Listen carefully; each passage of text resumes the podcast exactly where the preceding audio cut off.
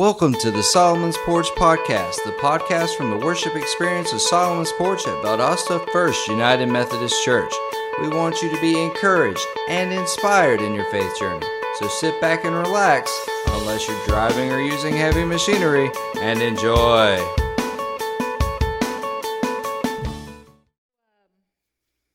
What is compassion? Well, when you think about the word compassion, what does it mean to you? What is our definition of it? You know, is it just feeling sorry for somebody? Because the dictionary definition of compassion is a strong feeling of sympathy and sadness for the suffering or bad luck of others. So you could say then that you have compassion for the Braves right now because it's not going well. Right? That might just be the, you know, like, oh man, I'm hurting for them. Oh, you know, I think our definition sometimes of words, especially, you know, in regard to being a Christian, can sometimes get kind of convoluted. Maybe they can just get, you know, they lose their real meaning. You know, maybe, you know, do we have compassion for people? You know, is your idea of compassion, you know, you see something as you're scrolling along and it just kind of makes you go, aw. But then you keep scrolling until you find like your crock pot enchilada recipe and you're like, ooh, yummy. You know, and you kind of forget what you were so moved by before. You know, and I think sometimes as Christians, that's kind of the extent, you know, our compassion is, oh, I'm sorry you can't sell your vacation home. You know, like, I feel bad for you, I'll pray for you. You know, like, what does it really mean? Scripture gives us a pretty good idea. If you look from Genesis all the way to Revelation, the concept, the idea of compassion is there. There's a Greek word for it, which I'm not going to say to you because I can't say it. So, but I'll tell you if you get your Bible dictionary out and you look up the Greek term used for compassion, it means this: as to be moved to one's bowels. There's a term we use a lot called "I've got a gut feeling." I got a gut feeling about this.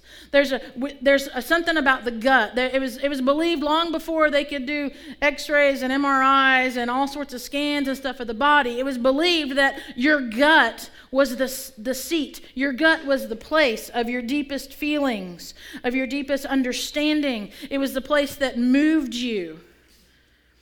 And so it means to be moved by this.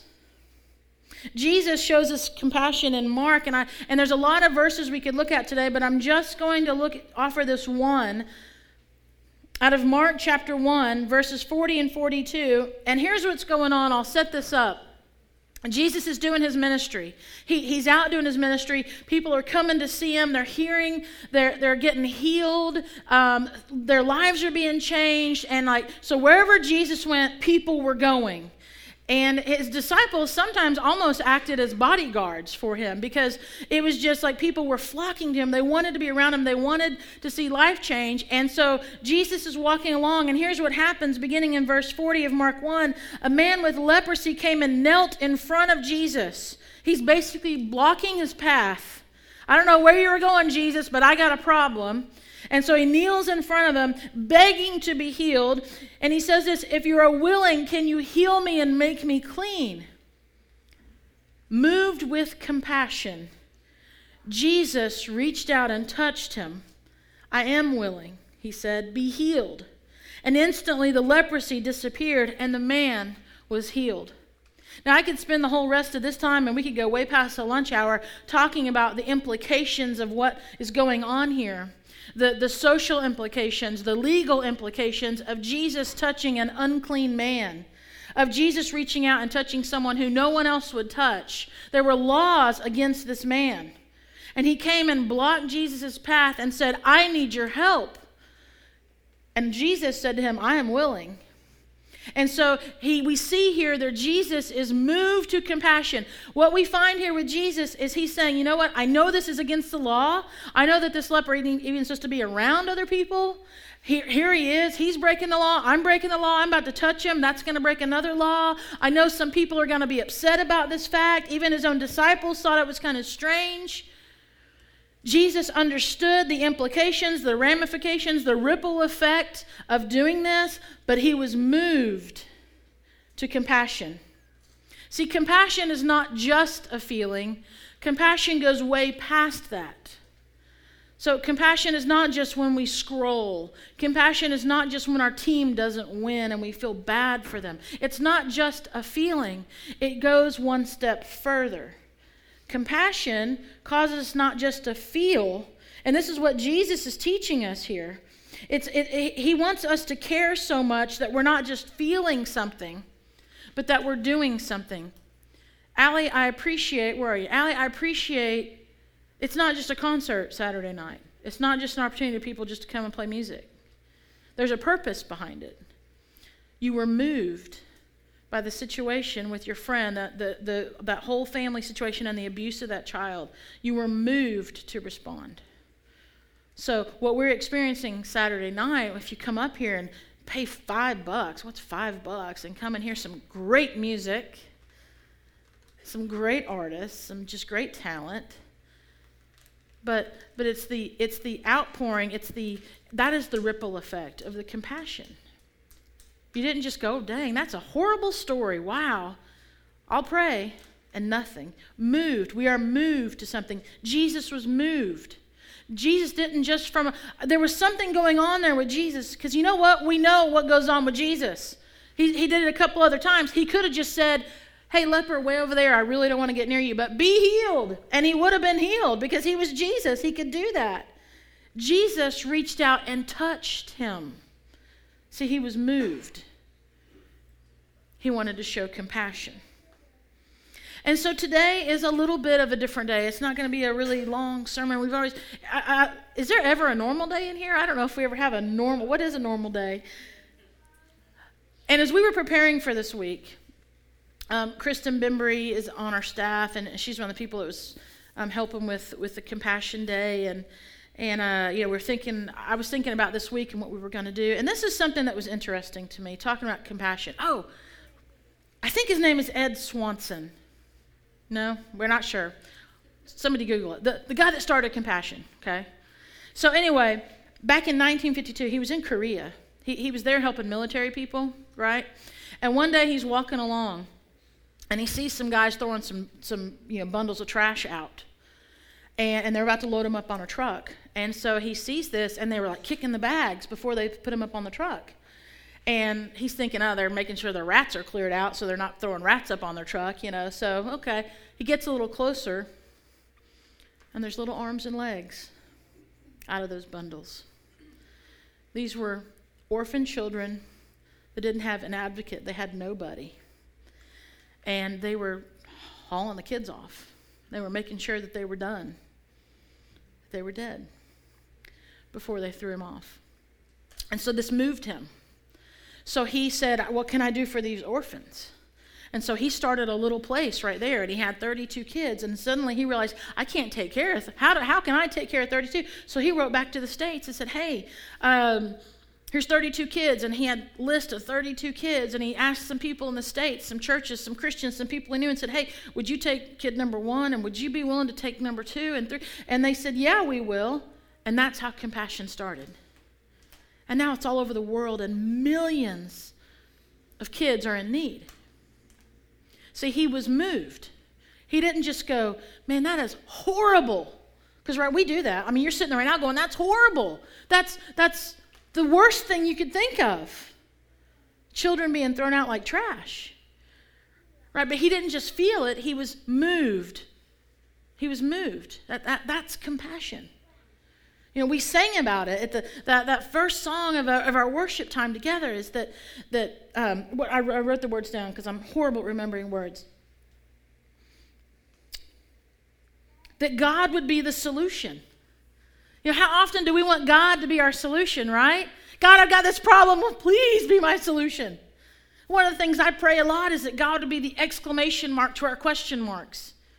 You know, I pray, God, would you be our solution? But if you think about what else we sang in that song, is that we would be the hands and feet. Guess what, people of God? We are the solution in the name of Jesus.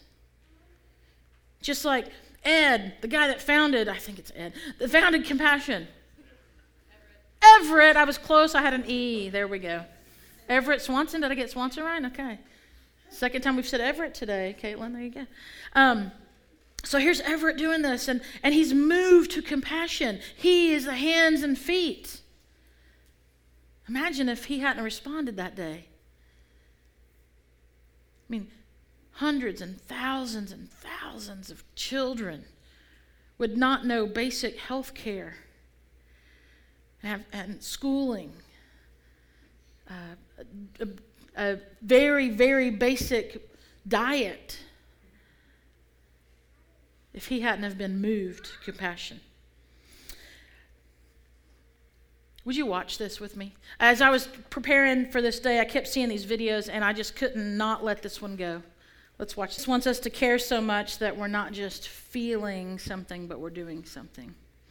Let's get some perspective here for a minute, people. We get upset when our kid didn't get to play in a ball game. And here is this mother saying, "Wait, my child." You know, let's get a little perspective here. Most of us would call what they live in a shanty, a shack, something to call defects about, yet she would call a great place to live. Let's get some perspective.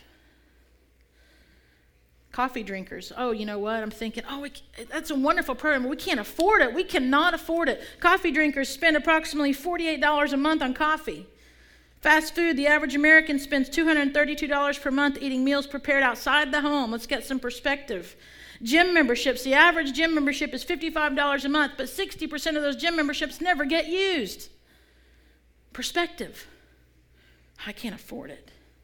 The average customer will pay $123 a month for cable. The average vacation expense in the United States for a family of four is $4,580. And sponsorship for one Compassion child is $38 a month. $1.27 a day. If you're currently a Compassion sponsor, would you please stand?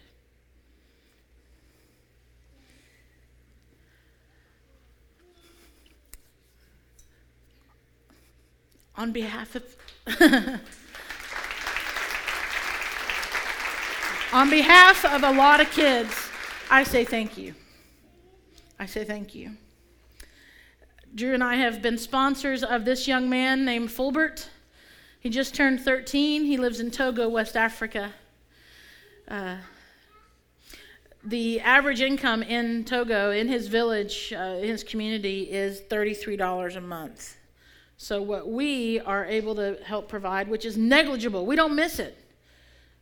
You know, we're not at the end of the month going, oh, if we hadn't have done that compassion thing, we'd be able to eat. Sorry, Mallory, no food for you. Learn how to do compassion. But what we don't even miss is more than what the average adult can earn. I mean, they're doing well to earn in his community.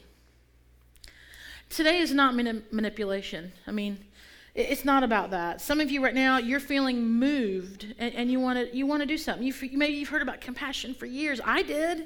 We didn't start sponsoring Fulbert until 2010. My daughter's birthday's next week, and one of the things that we're going to do is we're going to start sponsoring another child, and find one around Mallory's age, and unless the Lord tells us differently, you know. I know older kids sometimes are harder to; they're in greater need, but we're going to start doing that. And you know what? We're not going to miss the money. But we're going to be hopefully helpful in a child's life, who knows where on this planet, with basic health care needs, hygiene, education, oh yeah, and the gospel of Jesus Christ.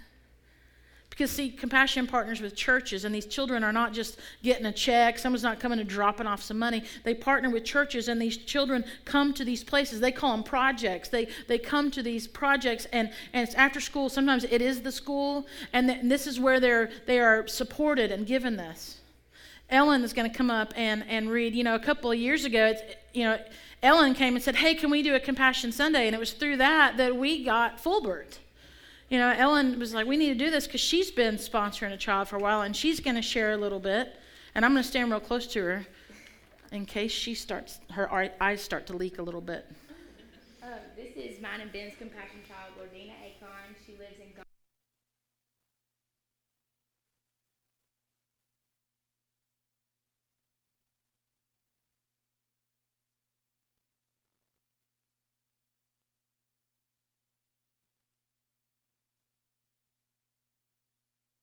M.H.'s Carson.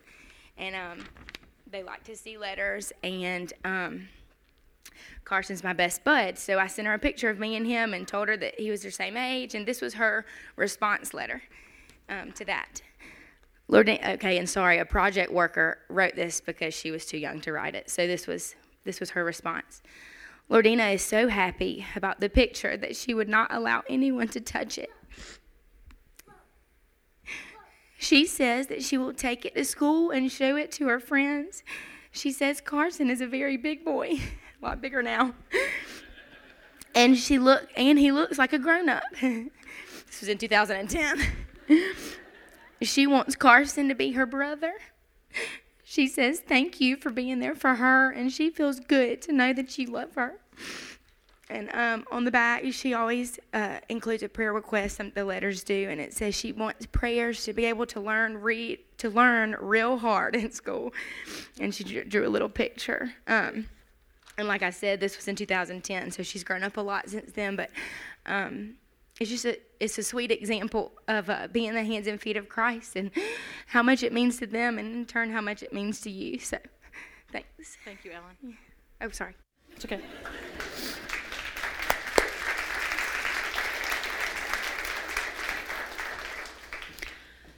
So we told Compassion, hey, we wanted to be part of this Compassion Sunday. And they said, well, how many you average in worship? And we said, about 1,000 people. You have 4 services, And they said, okay. And they know what they're doing. They've been doing this for a while. So they look at this average worship, and they say, all right, we know how many packets to send.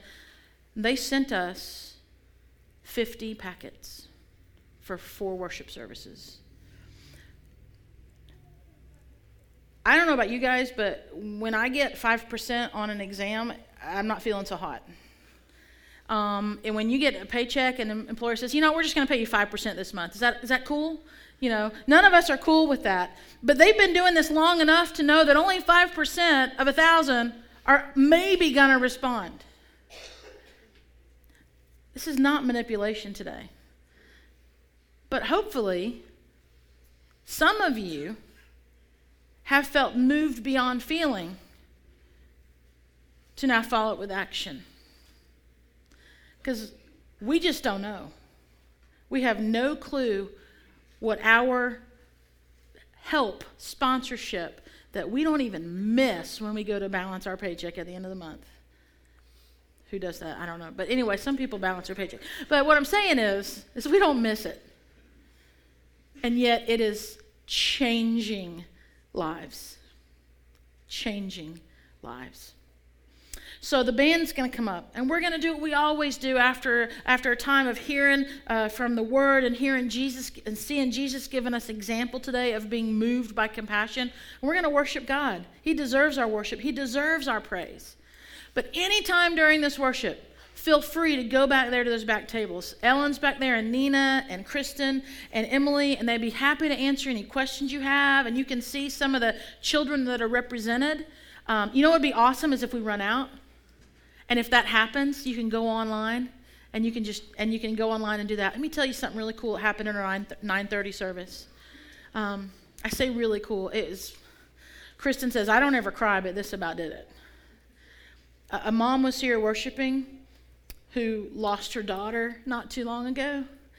And she was like, I'm going to sponsor somebody. So she picked up a card back there, a girl. Picked it up and looked at it and talked to Chris and looked back down. And this little girl was born on the same date that this woman lost her little girl. And she said, I'm supposed to do this. We are moved in compassion. Not just to feel, but to respond. We live in a really big world, people. It's a lot bigger than Valdosta and Lowndes County and Georgia and the United States of America. We live in a really big world. And you and I have been blessed beyond measure. And we have an opportunity to make a difference. So during the worship that God deserves, feel free to go back there and check out that table. And hopefully it's empty by the time you decide to go. And then you can go online later and check it out too. Would you pray with me? Father, today to witness baptism and to see your precious little boy Noah God, and to see what you're going to do in his life. We thank you for his parents and his family.